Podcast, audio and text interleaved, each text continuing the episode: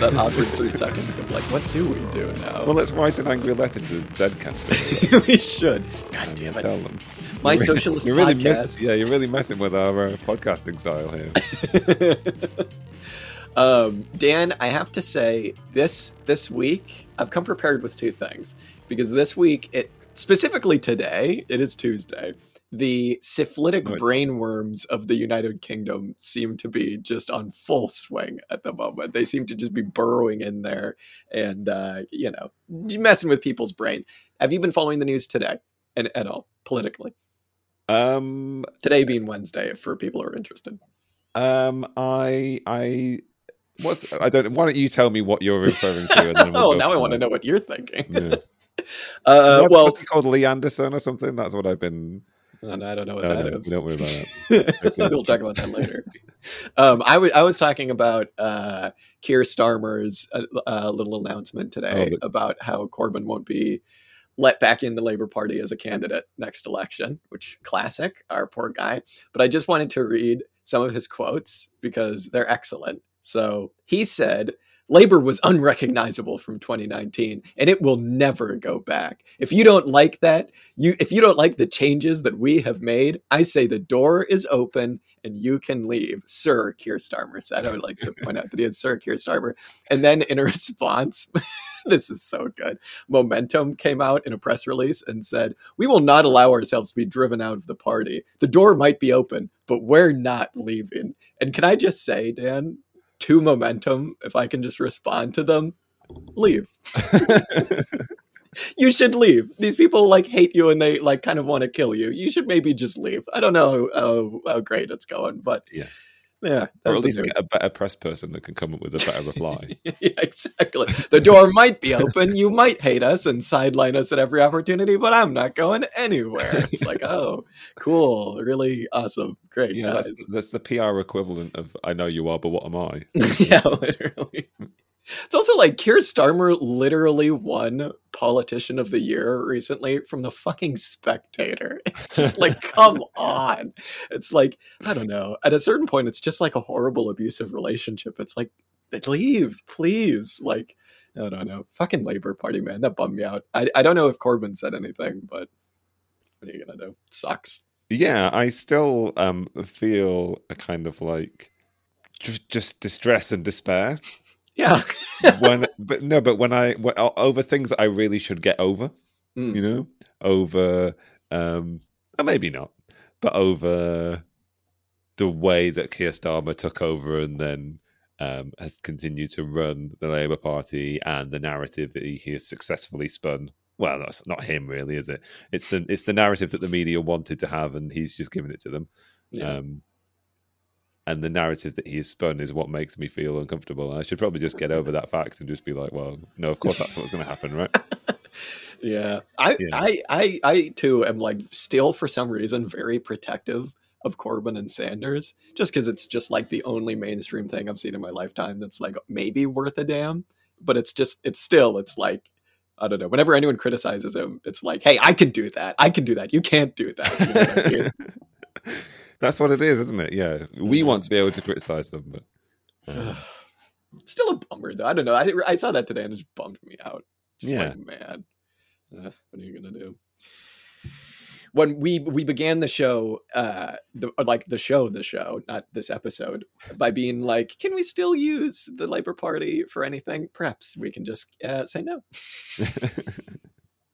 We'll just say no because they'll be uh, they'll go to like insane lengths to uh, you know to just demolish the left, and it sucks. And Corbyn's still cool. Do what do you think he? I, I'm just just on the spot. What's your feel if he would run independently, or if you think he's just going to give up and be like, "Fuck it"? uh, my expectation has been that he would be convinced to run, and I yeah, I could see him winning that seat. Although, yeah, I don't know what's making me make that prediction, other than the fact that his majority is what thirty thousand or something insane. So, um, Mm. but yeah, but then what? He then then I suppose you create the scenario whereby there is somebody that Keir Starmer can point to and be like, "Here is the opposition from the left," kind of thing. It's like Here's, nice your boogeyman. Be afraid of that kind of thing. um, but maybe that's what we that that would be good. Maybe if we if we want there to be a, a um, left wing opposition to the Labour Party in Parliament, maybe uh, Jeremy Corbyn isn't the person that we would like to be fulfilling that role. I suppose. But hey ho. Hey ho. Exactly. I have no control over it whatsoever. So you know, maybe I should stop pretending like I do. Yeah. Um, Although I guess, sorry, just like there is, I suppose, um, having a opposition to the Labour Party develop in Parliament from the left, or a popular movement for that that galvanises around Jeremy Corbyn, um, might not be the political. This is the same point I'm about to make again, but from a different perspective. It's not just we don't want Jeremy Corbyn perhaps being the one that's um, opposing uh, the political status quo represented by the other two parties in parliament, but also maybe we don't want the the political movement in wider society that represents that opposition to be one that's sort of that is represented by Jeremy Corbyn's kind of like, should we say, moralistic politics as opposed to yeah. I don't know what the alternative to that is. That isn't Yeah. to say that moralism or humanism are things that we don't want in our left wing opposition, but Mm. um, Yeah. Yeah, it's funny. I was thinking about that actually, that kind of distinction between like scientific socialism and like humanism and just being like a nice person. And um, you know, you obviously need both, right? It's like I feel like I know so many people who take the scientific. It's it's not about morals, it's science, dude. Like as kind of Marx did, like way too far. You know, well, and as Marx did in some circumstances, right? And um, yeah, you need some humanism because it's like, what the fuck are you doing otherwise? You know, you got to be a nice person. But yeah, I mean, we can yeah. stand by the opinion that Jeremy Corbyn is a good human being. good human being. Yeah. Good, yeah. Seems like a chill dude. I saw a video of him speaking at an anti-Iraq war rally where there were just like thousands upon thousands of people there, and he was like really getting fiery and like riled up. And I was like, what could have been like populist Jeremy Corbyn, like kingfish? Like, all right, let's go. What are you gonna do? The only other thing that happened, uh, speaking of uh, syphilitic British brainworms, is Nicola Sturgeon just up and resigned. I don't really have many takes on that, other than I was speaking to someone at work about it, and this person is like super chill and like a mm-hmm. very like they're like old school labor, right? Like their their like dad was like a fucking coal miner, like way far north, right? And like they're all about you know Labor Party, old school politics, stuff like that. And I mentioned it, and they they were like, "Oh wow, that's crazy," and they're like. She just took this trans rights thing too far. And I was just like, oh my God, I'm going to fucking, God damn it, this fucking island, dude. What is going on? I, I don't know all I said, I didn't eh, blow my top, but I was just like, well, somebody's got to like support these people, and she's doing it in the most like liberal, like borderline derogatory, but still like, "Man, at least you're getting something way possible. But like, I don't know, man. Even the, the like the Labor Party now too. Rosie Duffield, she was like, I'm getting I'm getting hassled by trans rights activists so much. I'm thinking about becoming a member of the Tory Party, and it's like, what the fuck is wrong with you? Like, what is it with like? I don't know. What is it with like people who are so averse to trans rights out here? It's crazy. I guess everywhere, but still, it's fucking nuts. Yeah. Yeah, you've broke, you've just broken that story to me because I didn't know that Oh, really? Nicola Sturgeon had resigned. This is how like behind the times, uninformed I am. Why is anybody news, listening news takes a while to get out there. Filter down to this end of the country. Yeah. Um, but it just surprised me. So, Yeah, um, yeah. I think they did a rough poll of like who people want to see replace her, and nobody got more than like five percent, and there were Yeah. like fifteen different people. So it's like, yeah, who is going to replace her? I don't know. yeah. I mean, I don't know anybody else in the SNP. Yeah, literally. particularly in the Sc- Scottish Parliament. Although, um, then I don't live in Scotland and I don't follow Scottish politics, so who knows? Maybe there Mm. are people, but if that if that poll is to be believed, then um, Mm. Unless there's unless there's just uh, there's split opinion and people know loads of SNP politicians and uh, I don't know. Maybe Jeremy Corbyn could join the SNP. Is that legal? Could he do that? the stars are stand, aligning. stand as the Scottish Nationalist Party candidate for Islington North. Yeah. and then he just snaps his fingers and they get independence. Hmm. uh, dear, dear, dear, dear. Um, well, Dan, that's enough current events. Um, we're back. We're back at our uh, origin of capitalism bullshit. Um, we're talking Silvia Federici. We're talking Caliban and the Witch. the first two essays, which are All the World Needs a Jolt and The Accumulation of Labor and the Degradation of Women, which is the longer one of the two. Um, literally yesterday, I like finished reading it, and then I saw somebody just say, like, somebody was talking about it, be like, well, you know, she really uh, makes her point in the third essay, which is the best one of the book. And I was like, but regardless, regardless, um, we yeah, I uh, this is one we wanted to read because it's a different take on the whole origin of capitalism transition uh, stuff, but it draws heavily on things that we've already read um, and kind of gels a lot with stuff that we've read. But um, before we get into it and about kind of what makes it pretty special and pretty worthwhile reading, uh, what do you think? Was it good? I, I enjoyed it a lot. Yeah, um, I mean, I'd wanted to read this book for a long time, and having not really engaged with it before, I think I'd always always mistaken it as being more in the vein of kind of like continental critical theory, which I expected to be very obtuse and difficult to read and obscurantist.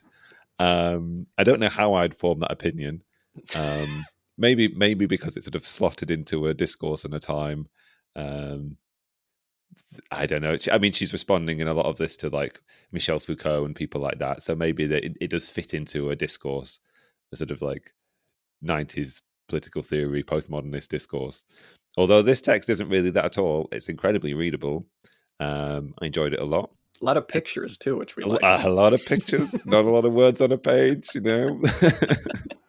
split into essays. All the virtues in a book that yeah, she, she sums up her arguments at the beginning and the end. We love it. Yeah, yeah, yeah.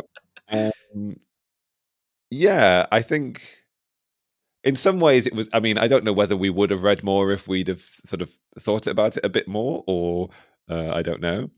Um, you, it certainly seems to be in the essays that we didn't read where she's really get on going to get onto her thesis about um, the relationship between the witch trials and um, primitive accumulation and sort of the degradation of the social position of women during the transition to capitalism. Although we do get a lot of that in these first two essays. Um, I think although this is a book ostensibly separated into distinct essays, there is a quite a big flow between them. If it was just dressed up as being one contiguous book, you that's what it is, right? Like it's it's been edited such that it reads like a book. Um, but I think these two essays do gel together quite well and do work quite well as a standalone reading, I suppose, and they do fit in with considerations we've been making. Right? They they trace this trajectory of what was the political economy and what were what were the big P politics, what were the class struggles of feudalism as they transitioned into capitalism, and it sort of like describes that process quite succinctly, but also in quite a global view. And I think you're right that it really does touch on a lot of debates that we've been. Uh, leaning toward maybe i don't know whether you have any opinions on whether she leans toward uh, Wallersteinism or Brennerism or whether it just doesn't matter. I don't Pick know. a side, Silvia. exactly. um, I don't know. I, I I found that the stuff on the um, on the transitionary phase and even the development of feudalism gelled pretty well with what we've read from the kind of Brenner Wood school and also the Perry Anderson as well. Mm-hmm. She sums up. Um, I suppose this is a good place to start before we get into kind of her central thesis about like um, the role that the degradation of like women and um, women's bodies played in primitive accumulation in this transition, we should maybe talk about how she sets the stage. So when she talks about the origin of feudalism, it is pretty much what we read in Perry Anderson. And so I was like, oh, this is cool. I like this. I understand this. So I agree with it. Um, she's talking about like you know slaves as there were a lot of revolts and rebellions to to kind of um, stop this from happening at the after the fall of the Western Roman Empire and even slightly before, right? Like um, slaves and their families were given plots of land, and the kind of serfdom developed out of there of the landlords expecting a certain cut or something like that, or expecting the serfs to work on their land. Um, there was also kind of a subjugation of like free peasantry, and this kind of goes into serfdom, right? But one thing I really appreciated about her analysis of feudalism was that she was very much talking about it. She never talks about it as like a static thing, right? Like it's always in flux. And she's saying that like the engine of this flux is obviously like the class struggle, right? Between like serfs and the various people that they're paying tribute to, right? Um, and so, yeah, I definitely appreciated that, and I found I think that it works quite well with kind of the kind of I don't know auxiliary statements thought that we've been slowly developing around this kind of like political transitions. Um, and yeah, she kind of builds up eventually to a critique of Marx, which I found quite compelling. So yeah, I don't know. How did you find it compared to kind of like the Brenner Wood political Marxism stuff?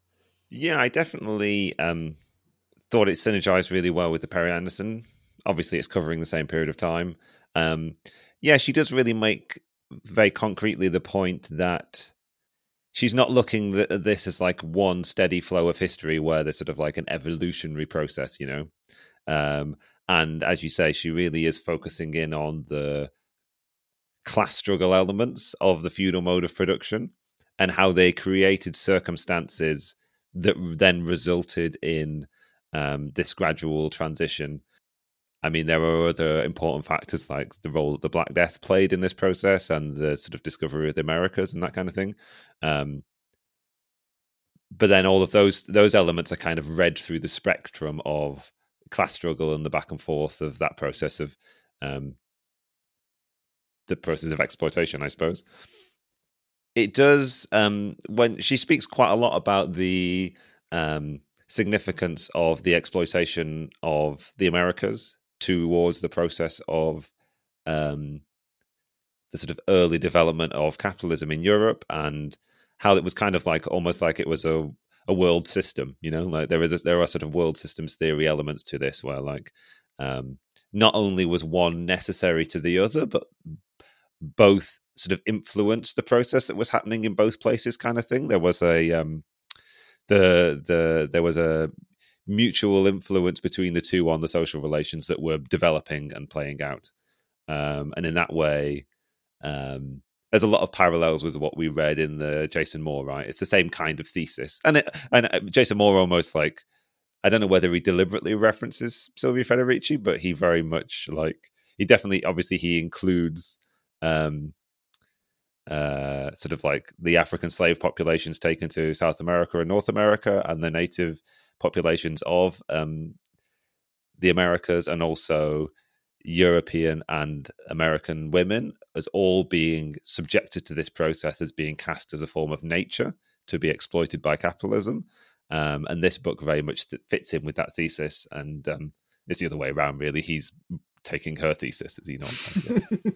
yeah, just this general idea of appropriation versus exploitation, right? Which, yeah, is very compelling. And I think, especially when you talk about ecology, there's a reason that Moore pulls so heavily on Marxist feminist thought to make points about ecology, is because, you know, unfortunately, we live in a world where, like, our ecology has been exploited, or not exploited, I'm sorry, appropriated um, in various ways that are vital to the reproduction of capitalism. And that mirrors itself in the way that women's bodies are used, have been used since the development of capitalism, and obviously since before. But one thing you said made me want to read this um, in regards to the kind of comparison between. Um, not the comparison, but like the relationship between the new world and the old world during the development, during this kind of transitionary phase. Um, she says it's also important to remember that the conquest provided the European ruling class with the silver and gold used to pay the mercenary armies that defeated urban and rural revolts, and that in the same years when Arawaks, Aztecs, and Inca uh, were being subjugated, workers in Europe were being driven from their homes, branded like animals, and burned as witches. so, yeah, not a good time to be a human uh, back then. And she really does a good job of like driving home that, just like Marx does, that this is like the most violent era in human history, right? Like obviously we have World War One and World War Two, but like continents were slaughtered. Like ninety five percent of, um, of, of natives from the from North America were just slaughtered. Um, and so this is, you know, it's it's when Marx says if money was born, um, you know, with a smudge of blood on one cheek, then capital was born just like dripping from head to toe in blood. It's that's exactly what she's getting at, right? Um, and yeah, it's brutal. yeah, yeah, yeah, yeah. There's lots to be said about that. What I'm inclined to do to begin with is sort of draw that back a bit to what she what the section that precedes that, right? Because you have this advent of capitalism where it's this sort of undeniably, um, almost historically unique, brutal process that's playing out in the new world and in the old, basically at the same time. Um, but that's almost coming on the back of a historic sort of high point in the lives of the European proletariat as it existed under feudalism. Um, sort of, you've got this process whereby the Black Death happens, and then there's this massive labor shortage, and therefore, as that event is taken up by the ongoing class struggle between the sort of like feudal lords and the peasantry, um, or the sort of landless workers that exist under feudalism, um, as as the sort of the event of the Black Death unfolds, you have this unprecedented growth in the sort of social power of the proletariat because their labor is in such high demand. Um, they're able to exact um, really significant uh, compromises from the landlords, I suppose. So there's this sort of this discussion of like, um, uh, like working days and working weeks being the lowest that they have sort of ever been. Um, there is this there is the, the idea that peasants are being paid for every day of the year, even when they're not working, kind of thing. Um, wages go up by like 100% in a century, kind of thing. Um, so it's in response to sort of that sort of high point that the the ruling class reaction happens.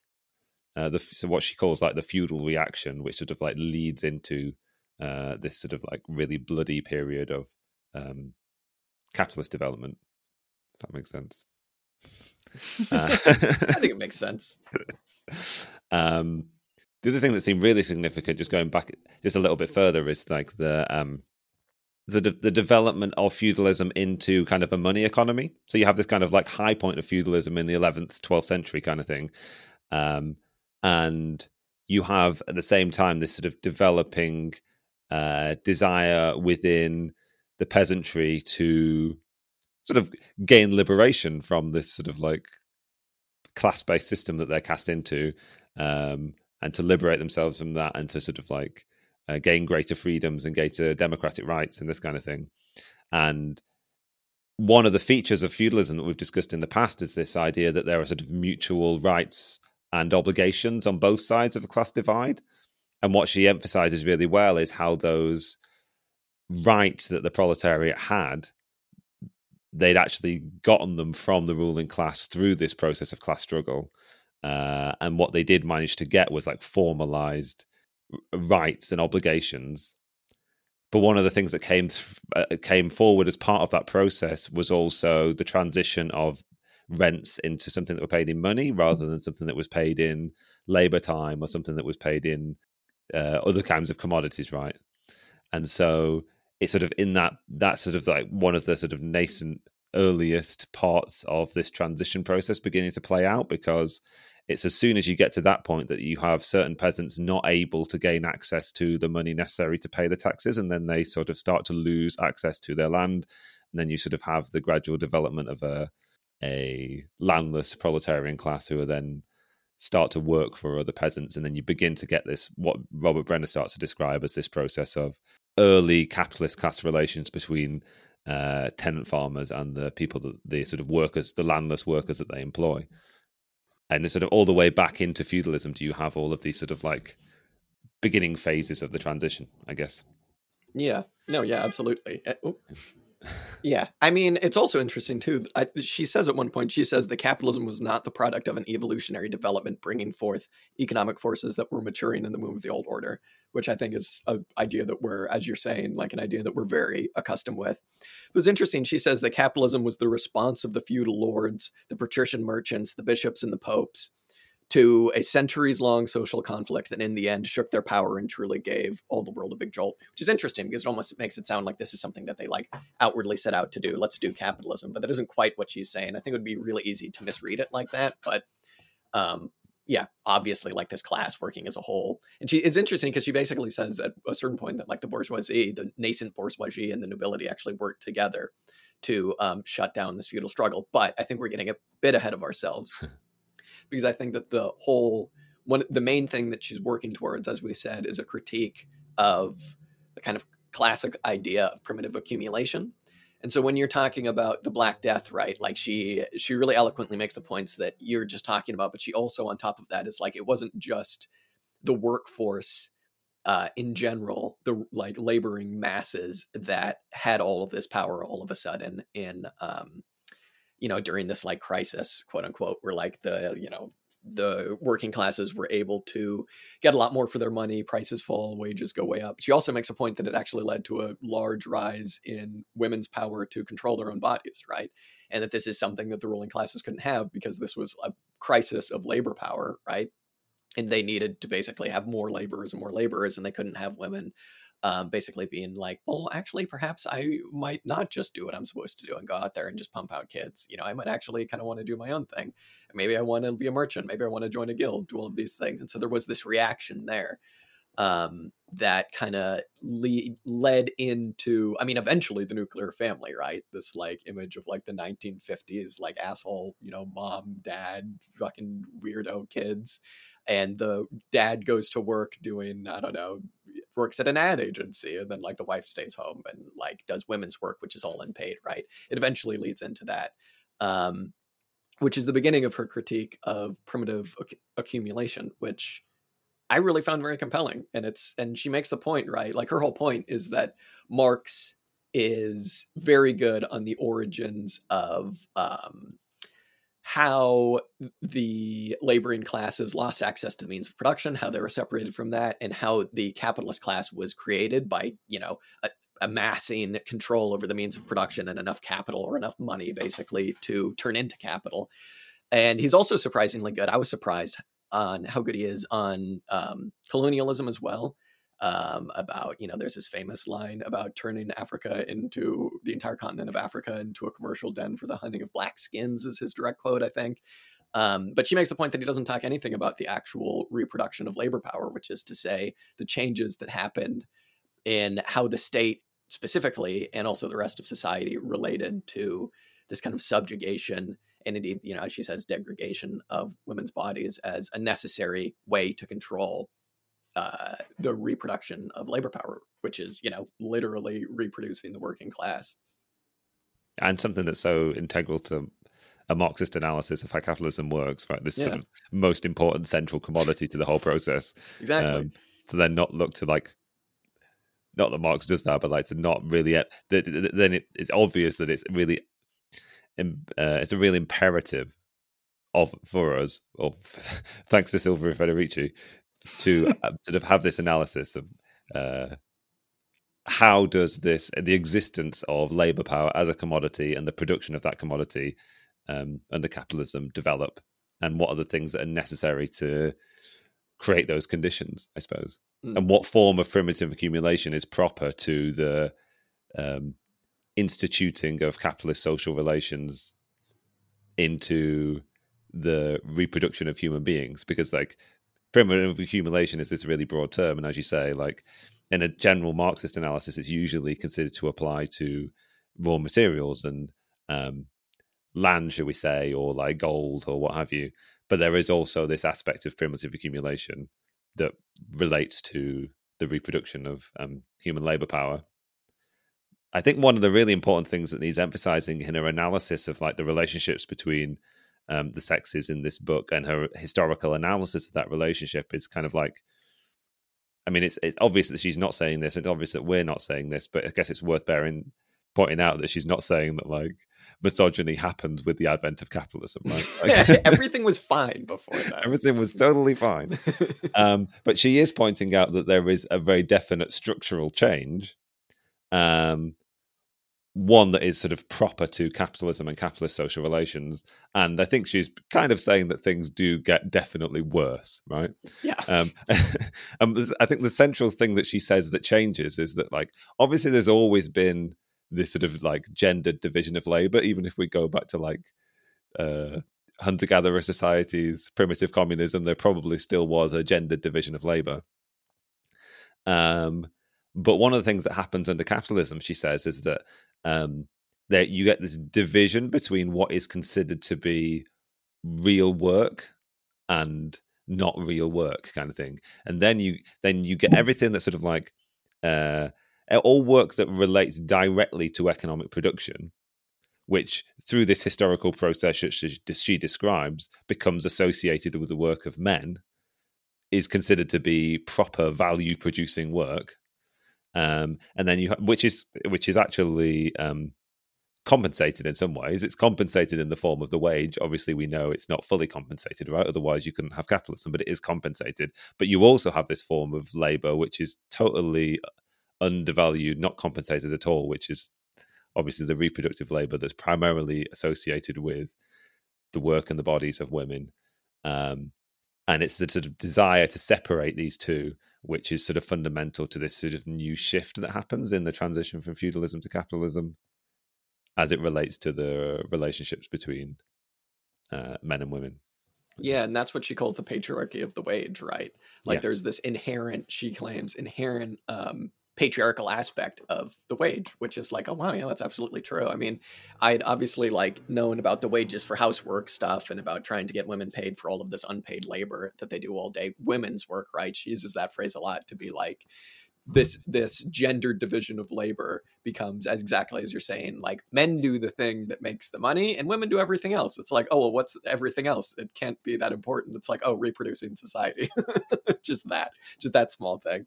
Um but to go on from what you're saying and to kind of tie it into the jason moore um this bit she says for uh, for in pre-capitalist Europe women's subordination to men had been tempered by the fact that they had access to the commons and other communal assets, while in the new capitalist regime, women themselves became the commons, as their work was defined as a natural resource laying outside of the sphere of market relations.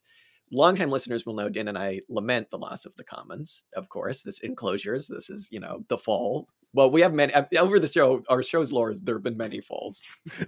Agriculture was also a fall.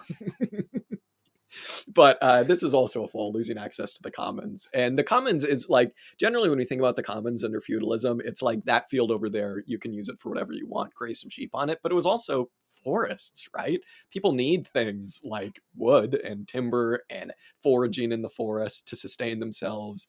Obviously, um, we talked quite a bit about this in Fossil Capital when it was like the flow dude talking about like water and wind and all these different things that capitalists couldn't monopolize on because it wasn't profitable. But they were able to capitalize on things of the commons like you know fields and forests and this central class dynamic of feudalism as it says in the perry anderson like expanded to the point where there was basically like no common land left because everyone was trying to eat it all up.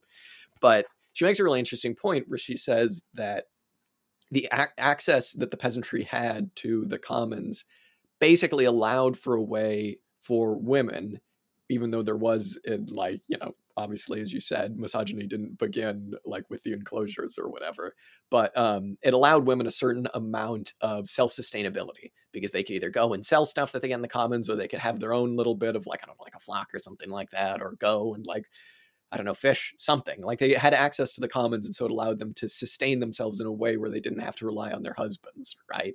Um, i know that we always like to think and i probably thought a, a lot more like this up until reading these essays that like feudalism was just this awful time for women because men like directly owned their families and used them all children included as like a um a source of unpaid labor and they needed it if they were ever going to like survive right? Because you know they needed to have like six kids to all work the fields because you couldn't hire anybody. But she also makes a really interesting nuanced point where she's like while that was true um, while the commons existed, it did allow for this kind of self sustainability of women, however partial it was. And once that went away, as she kind of very heavily says, like women became the commons. They suddenly their bodies existed outside of the sphere of um, material production and uh, became this the commons for reproducing workers, the working class. Um, that's brutal. hmm Yeah, yeah, yeah. I think one of the other things she said is about the sort of like the feudal commons, but also the structure of the uh, village community. I guess it's Oh that yeah, yeah, yeah. both like the village and the commons. There are various spaces for which women come together and work together. Um, so not only do they provide some kind of fallback um, form of subsistence, uh, they also sort of foster the sort of like uh, communal collective environment in which women can sort of like band together, defend themselves, recognize common cause, kind of thing. Um, and it, what struck me reading this book is that like I like to but I think people in general like to complain about like neoliberalism neoliberalism has destroyed community you know and before margaret thatcher and ronald reagan and the chicago school we had community and collectivity and like well i think maybe just have to look at the entire history of capitalism that's yeah. um, destroyed any degree of commonality for various different reasons right obviously there's a desire to clamp down on those sources of resistance that might come obviously during feudalism it was a real great threat to the ruling classes of europe that uh, you had these constant sort of like peasant rebellions um, and significant measures were taken to, to, to sort of crack down on the possibility of any degree of sort of combination of people to unite in common cause um, but also as you say like it's there's sort of this like economic logic that also creates the family as the economic unit kind of thing and sort of subjugates women to that economic unit. And it's sort of the men who venture out and engage in um, collective economic activity. But I think it's also worth pointing out that she doesn't actually say that then women only do housework, you know, they only do reproductive work in the home.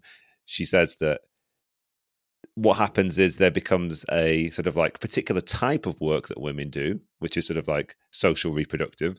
And then there's also the, all the productive work that is designated as a sort of male work, even though under feudalism, she says, um, all of these particularly skilled types of labors were done by all sorts of different people. She gives some stats where it's like uh, two thirds of all of the craft guilds in Western Europe like accepted women members, right? Because there were women working in all of these particular kind of skills. So there is this historical process that of like uh, specifies who can do what types of work. But it's still the case that the actual physical bodily work of women is sometimes done as waged labor, either by women working in sort of like other households for the ruling class, for the new capitalist class, for the middle class, as sort of like servants and sort of wet nurses or midwives or this kind of thing. But also there there is actual economic labor that's done inside of the household by women in what we've come across before is like the putting out system, right? Like there's a lot of like productive labor that's done by women producing commodities for sale. But throughout this entire process, there is this um, presumption that the woman's wage will be paid to the man. And so, even though women are engaged in this economic activity, it's not sort of like connected to a wider economic process. It's all funneled straight through the economic unit of the household and through her spouse, I suppose.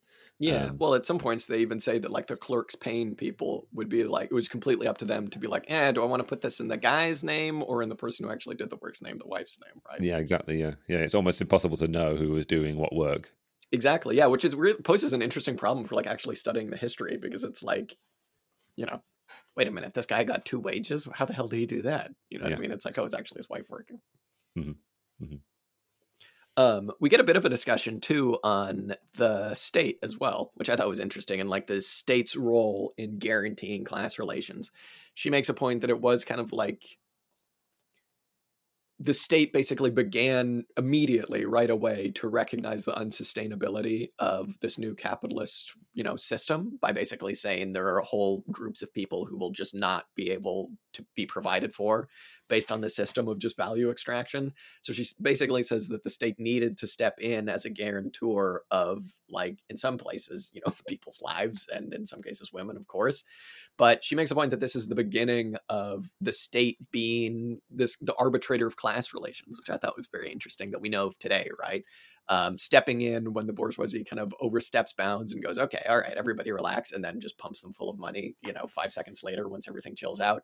Um, and of, but of course she isn't saying that the state is this impartial thing where it like supports people right? Like it is supporting people and it's recognizing the unsustainability of capitalism so that capitalism can keep functioning and so that you know surplus value can keep being extracted um, and this unpaid labor can keep going forward and and on and on and on this you know the circuit the spiral or whatever um, and the state just definitely throughout this these whole two essays plays a very interesting role of kind of being this kind of speaks to her idea of the transition and why whenever she says transition she puts it in quotes right because she's saying that like to a certain extent there were capitalist relations beginning to form while there were still obviously uh, non-capitalist state forms, but also just non-capitalist ways of life at all. And this is why you get, you know, masses of people wandering hungry after the enclosures, et cetera, et cetera. And so it's interesting when she says that, you know, the capitalist structure, the economic relations were beginning to be there, but the state structures certainly weren't. And so it had to do this catch up work. But you still see elements of, you know, the state today beginning back then as early as kind of the development of these social relations themselves. Yeah, it's almost, it seems to me almost like um, this process of subjugation of women and this particular type of misogynistic relationship vis-a-vis men and women uh, in under capitalism that she points she describes it's almost like capitalism doesn't start with that desire what kind of happens is you have this sort of in the 1600s or the late 1500s you have this massive increase in prices which she says um, sort of like bourgeois historians have usually mistaken for being a result of the discovery of the Americas and the sort of massive increase of gold and silver supplies. But really, what she's saying is actually where that stems from is the introduction of capitalist economic relations, particularly the desire to produce for exchange rather than for um, for need for use. And so you have this and and also the sort of like gradual globalization of the economy such that capitalists and sort of that these early capitalists are now producing for exchange on the market and potentially for um, export overseas.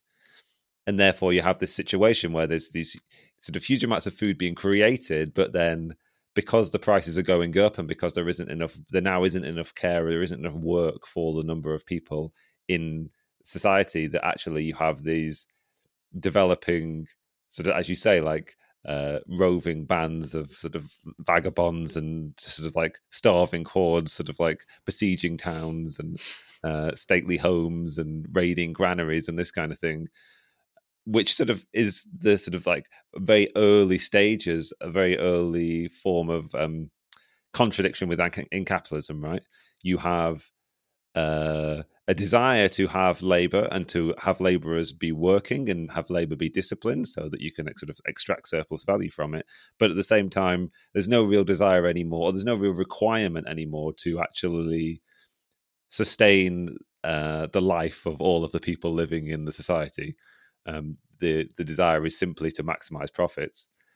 And then throughout this period, I think she compares the end of the 16, 1600s as a sort of like low point, well, a high point for population decline, analogous to the period immediately after the Black Death. But unlike immediately after the Black, Black Death, where it really benefited the surviving proletariat of Europe, it really doesn't benefit the now capitalist proletariat of sort of Elizabethan England and the rest of um, late 1700s Europe because you're now living under capitalist social relations. And so uh, one of the fixes is to then start disciplining um, women's bodies and um, sort of sexual norms and this kind of thing to then re- begin to start trying to ensure population growth start again because it is a real sort of social crisis that people just aren't having children because economically there aren't the circumstances for that to be remotely viable um, and also and also just going uh, like into the end of the middle ages or the like late stage feudalism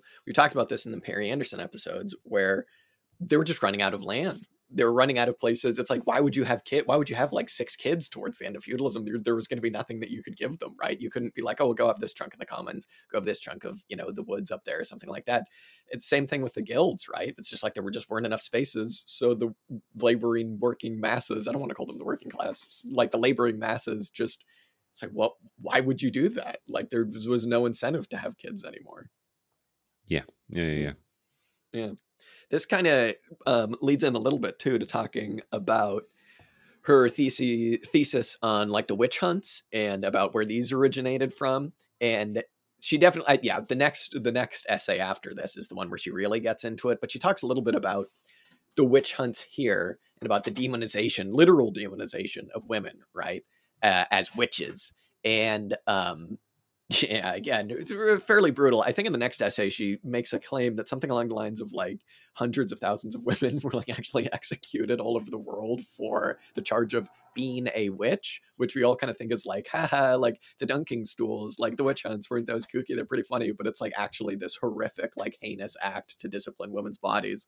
She says at one point, similarly, in the charge that witch that witches sacrificed children to the devil, a key theme in the great witch hunt of the 16th and 17th centuries, we can read not only a preoccupation with population decline, but also a fear of the property a fear of the propertied classes with regard to their subordinates, particularly low class women, who, as servants, beggars, or healers, had many opportunities to enter their employees employer's house and do them harm.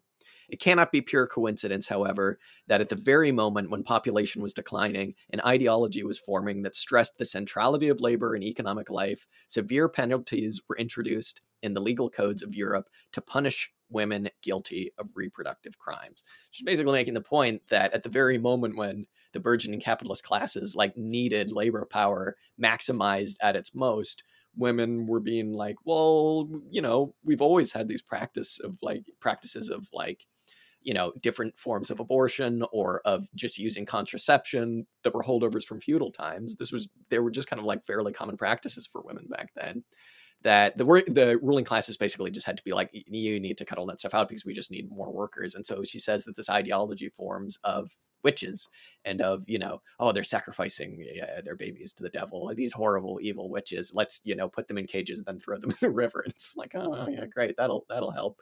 Um don't know if you have any thoughts on that but um moving forward a bit it does also talk about this kind of gets into the heresies, but we should probably pause there just because this is like the point of her book is to say that this all culminated uh, this like you know war on women's bodies, primitive accumulation as it relates to women's bodies, like culminated in this mass witch, witch hunt, global witch hunt um, that just wreaked havoc. Was, and now we just think it's like this kooky thing.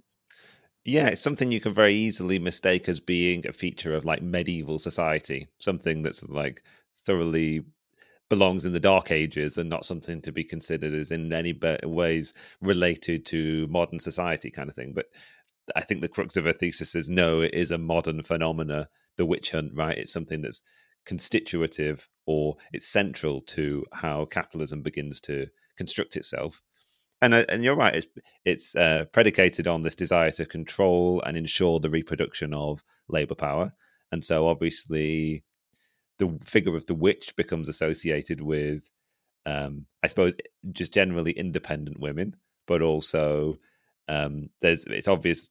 Obviously, they begin to punish all these crimes: use of contraception, um, infanticide. It's not a surprise then that the idea of the witch becomes associated with killing and sacrificing children, because um, one of the things they're trying to clamp down on is um, anything that doesn't lead to people reproducing and raising their children in what we now come to consider to be sort of a nuclear family structure, right?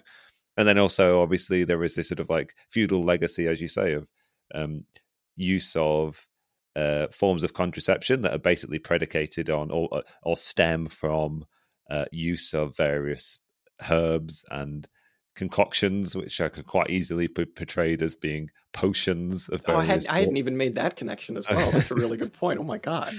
So it's just this sort of like uh, process of associating women, um, but sort of demonizing or casting all of these um, features of uh, womanhood and women's autonomy that they want to subjugate and subdue, and sort of casting them in this sort of demonic veil um, of witchcraft stemming, as you say, from the legacy of heresy, I suppose, which yeah we should talk about because that was a really fun bit of this book that I was really enjoying. That was the bit of the book where I was like, "Well, this Caliban and the Witch book is really giving me Warhammer 40." Oh yeah, yeah. I, I, was having the exact same thought. I was like, "How can I incorporate the idea of a heretic war band into?" Oh, I tell you, I literally reading this, I was like, "I need to build a her- heretical novitiates army. I need to just do that right uh, now." Uh, my my so yeah, everybody knows. People don't know. People don't care that Jack and I have been playing a little bit of Warhammer Forty Thousand Kill Team. my my inclination was to go um, blooded traitor guard, ah. but sort of proxying as some them as kind of like uh, a heretic war band led That's by badass. some kind of like rebellious preacher, and then there was some kind of sense of like, are they loyal or are they worshippers of chaos? Does it really matter? What they're really doing is like Uh, um, vindicating the promise of the emperor and recognizing that the ecclesiarchy is corrupt and actually, um, I don't know. This is- this is, Dan, anyway. when we when we get the Horus Heresy box, you just build a word bearer's army. That's what you do. I guess, yeah. Well, it's funny because reading all of this, they all they have, she fills the book with these like incredible wood carvings, right, from the Middle Ages and stuff. And, like in the parts where she's talking about heresy, there's like you know flagellants for this heresy, and I'm like, I know that from like the Arco flagellants. I'm like, we'll stop talking about Warhammer now, but I was like, this is incredibly fucking cool. Um, so again, we think of heresies and of you know various you know anti i suppose mainstream church acts as like um uh as these kind of i don't know we we kind of treat them now on the same level as we treat the church. As just like these insane people doing these insane things. Um back in my Dan Carlin days, where he uh, he has an episode uh, on Hardcore History where he talks all about this one specific heresy, which is brought up in here. Of it's like in a town called Munster or something like that by a guy named Jan van Leyden, and it was just this batshit like couple of weeks where everybody just went insane and started worshiping like some crazy shit. Anyways, moving on from that, um, she makes the point here that the heresies, and this blew my mind, that the heresies were kind of like the liberation theology of the Middle Ages. And when I read that, I was just like, oh my God. Because she makes the point that she's like, not every commune had a large, like, or at least a certain percentage of its people who were given over to one heresy or another. And that's because these heresies weren't just like, like this isn't like the Arian heresy where it's like, oh, God and Jesus the same thing. It's like, wow, life actually sucks. Wouldn't it be better if everybody was equal?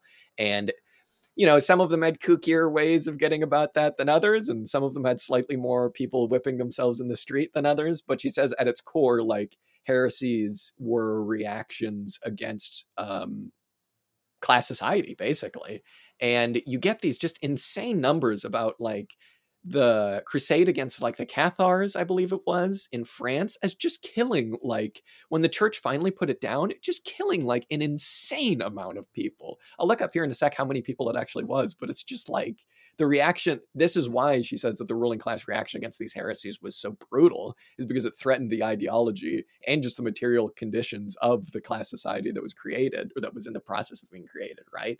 But um yeah, I don't know, man. Brutal stuff. I uh I, I'm gonna have to do more research into which uh heresy I I would have been part of. Probably the Dornian heresy, if that was yeah, I guess it's worth pointing out if it isn't entirely obvious that what the sort of the what we're talking about here as heresy is kind of like a feature of the class struggle of feudalism kind of thing. This is something proper to feudalism, and we're sort of backtracking from the sort of like transition to capitalism and how capitalism was functioning.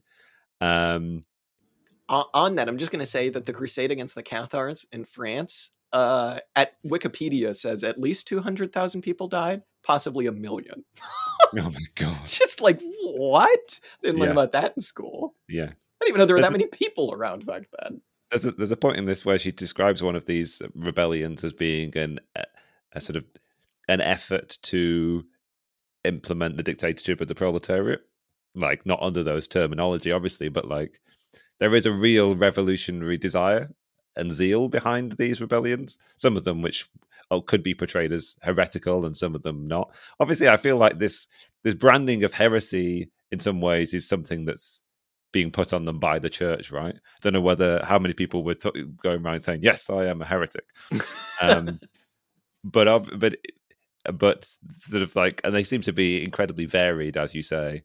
Um but seem to follow this general theme of like obviously people are being horribly exploited by by the class structure of capitalist society but also integral to that sort of class structure is the the increasingly exploitative nature of the church and the church's relationship to people and the role that it played in peasant life and the things that it sought to control and then so what you see as a feature of these rebellions is all the practices of these heresies is uh, almost like direct responses sort of counter behavior to what the church is demanding of people, right? Whether it's like sometimes it's refusing to have children, sometimes it's sort of like um, engaging in sort of like whatever sexual behaviors and practices they want, kind of thing. But always sort of like directed toward a deliberately rebellious, revolutionary attitude. There's a point in this book which I don't know whether it's intended, but it really made me rethink the peasants' revolt in England because I've always mm. thought about the peasants' revolt in England as being like the peasants were foolish and mistaken going off to kind of like plead to the king to say, surely you cannot be in favor of this repression that's being meted out to us by um, our feudal lords, kind of thing. Why won't you stand up for us? Um, but in this, she describes the peasants uh, in in quotation marks as going to have a word with the king, which was bad. which in my mind cast it in a totally different light of being like, oh, the peasants knew they knew what was up, kind of thing. They were they were going to go and like kick his ass. Yeah, exactly. I don't know which of those two scenarios is true. Do does it matter? I don't know. Yeah, let's just go with the one we want to believe. Yeah.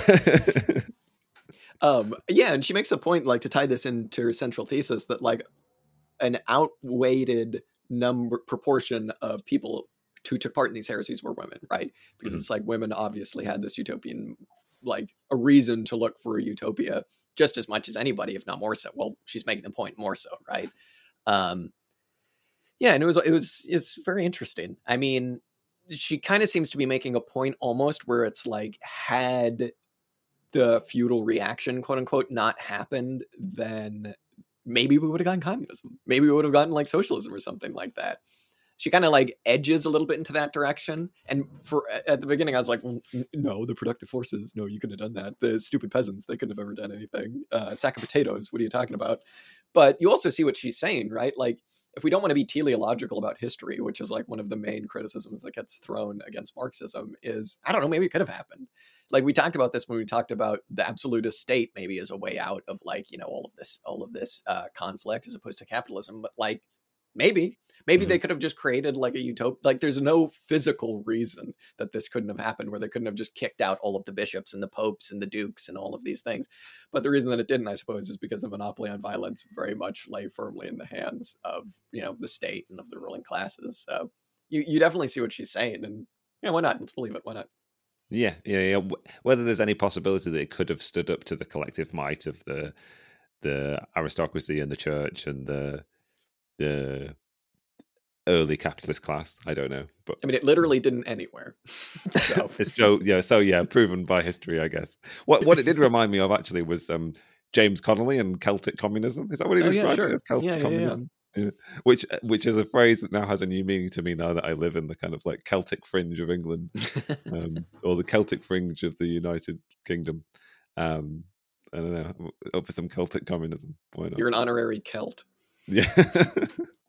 I mean, it's so much as that terminology means anything at all. I mean, I think that stuff just speaks to like nobody has ever liked class society, period. It's like, yeah, of course there was like revolutionary potential amongst the like serfs of the feudal era because mm-hmm. it sucked to be a serf, right? Mm-hmm. Like, and whether or not, as Connolly says, we can um, kind of attach that uh, unhappiness with uh, their situations with a desire for socialism and or communism is a completely different question but um, there were many reasons for people to want a classless society back then just as there are many reasons for them to want it now. It's just this idea of like the proletariat can do it dude because it's the universal class right? So put however much stock you want to, I guess, in, in those ideas. But we're very clearly seeing here that there was revolutionary potential amongst the serfs and amongst, you know, the Celtic lot uh, during the Irish Civil War and all of that. But um, well, what that revolution was heading towards and if it was possible, I guess, are two different questions. But you know, mm-hmm. I wouldn't have been the guy that would have been like, um, actually, you should stop revolting because you'll see on page seventy three of Marx's Capital. Um, yeah, we have to wait for the development of the productive forces. So, yeah, yeah, Marx hasn't written Capital yet. You can't do this. yeah. Was, it's funny when you were talking about our proclivity toward uh, recognizing various things as the fall. I was thinking about the sort of like millenarian aspects of um, Hmm. the sort of heretical bands that were in existence during feudalism. And yeah, one I was thinking about. Well, what what form of heresy are we going to perpetuate?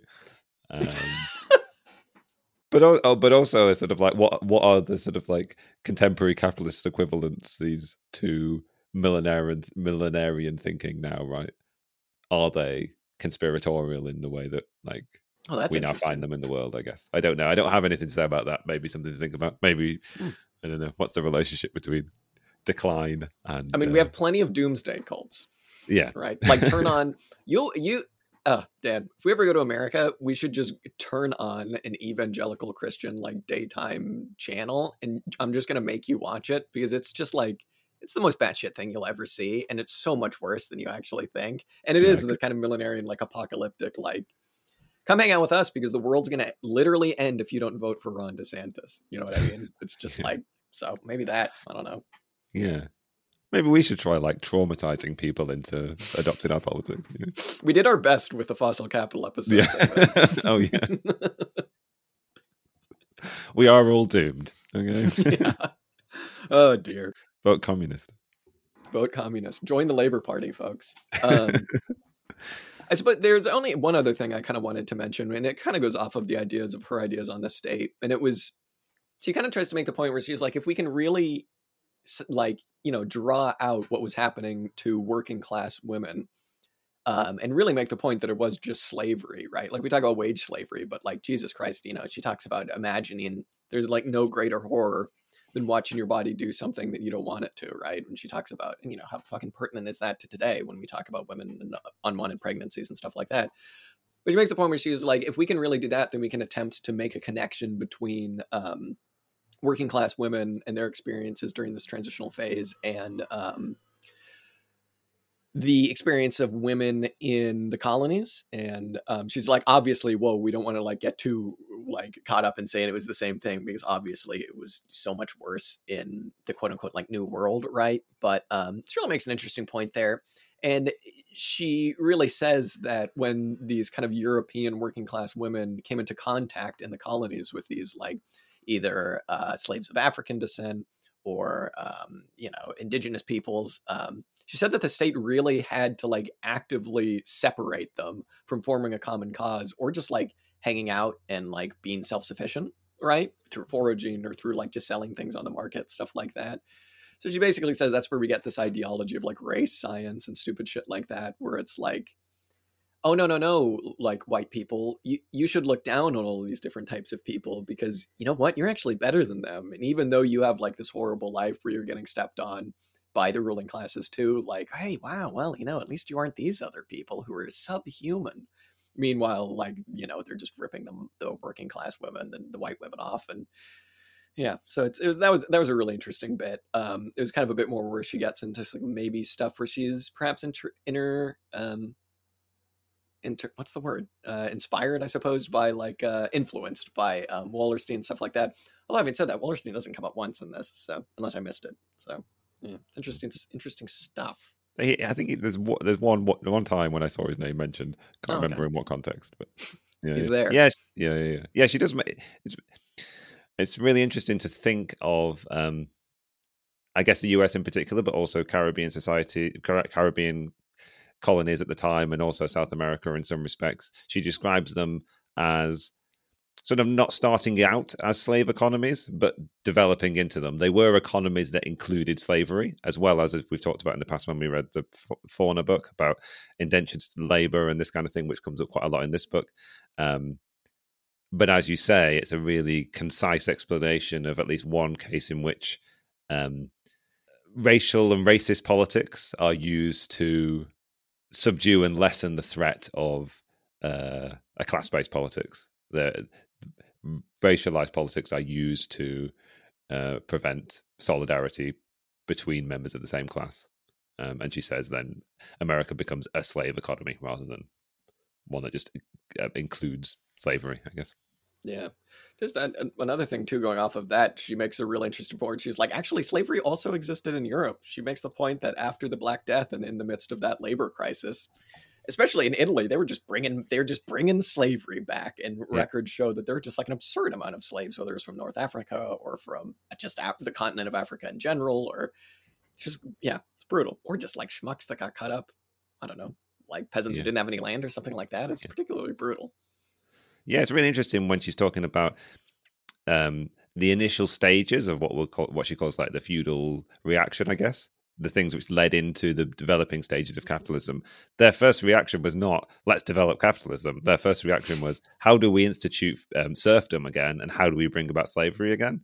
And it was through various reasons whereby those were not viable scenarios that you start to then get these changes in class relations that see the advent of capitalism. Kind of thing. So. Yeah. Yeah. Yeah. I tell you what, Dan, good stuff. yeah, yeah, yeah, yeah. yeah. Um I, I I will say when when I read Marx's stuff on primitive accumulation, the last section of Capital, I was I was really impressed by like how how much stuff he talks about in such a short amount of time and how he really talks about it was this process and primitive accumulation. That's not just money, it's all this different stuff. It's the colonies, it's this, it's that, it's all of this stuff, it's the relations. Um but Silvia Federici is absolutely right. He doesn't mention at all the, the primitive accumulation of the degradation of women, right? He doesn't mention at all the primitive accumulation. If we think of primitive accumulation as this accumulation of new sets of relations, right? And the different ways and material ways in which you go about getting those relations, right? The different things that have to happen. That's the accumulation to get those relations.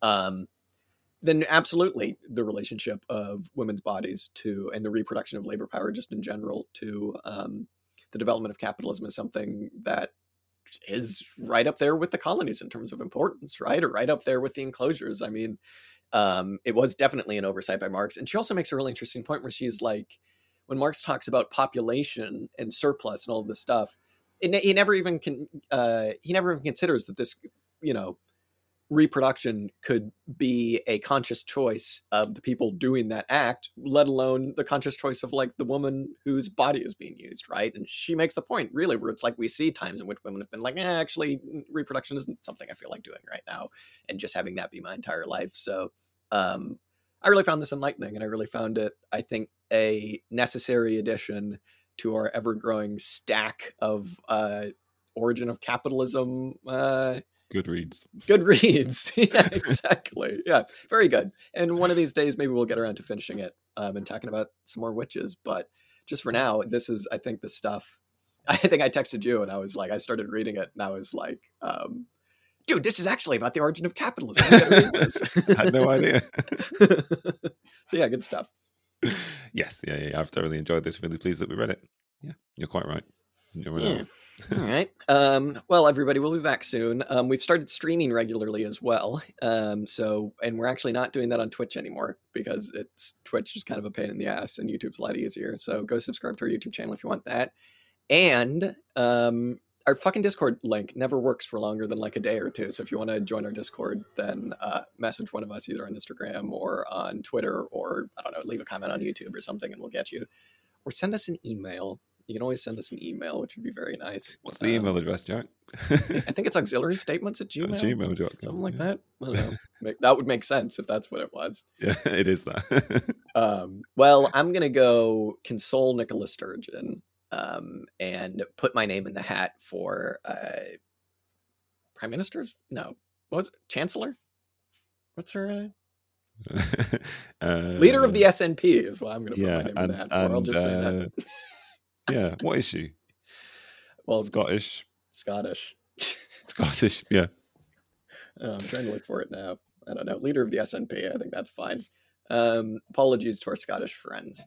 Um, all right. Well, First we'll be minister. back. She's first minister of Scotland. Sorry, oh, she was Minister. no longer. I think continues to be until they find someone else, which that's going to be a news cycle that is just going to fucking suck. Who's it going to be? This asshole or this asshole? what are you going to do? Um, oh, also, uh, Dianne Feinstein. Dianne Feinstein announced that she's uh, not going to be seeking re-election, which maybe we should have said at the beginning as part of our like hilarious news like cycle. But what are you gonna do? 35 years too late. yeah, yeah, 90 years too late. Um, all right, well, yeah, thanks everybody, and thank you, Dan. I've enjoyed this very much. yeah, thank you, Jack. Thanks everybody for listening. It's been an absolute pleasure as ever. Yeah, bye bye. Yeah.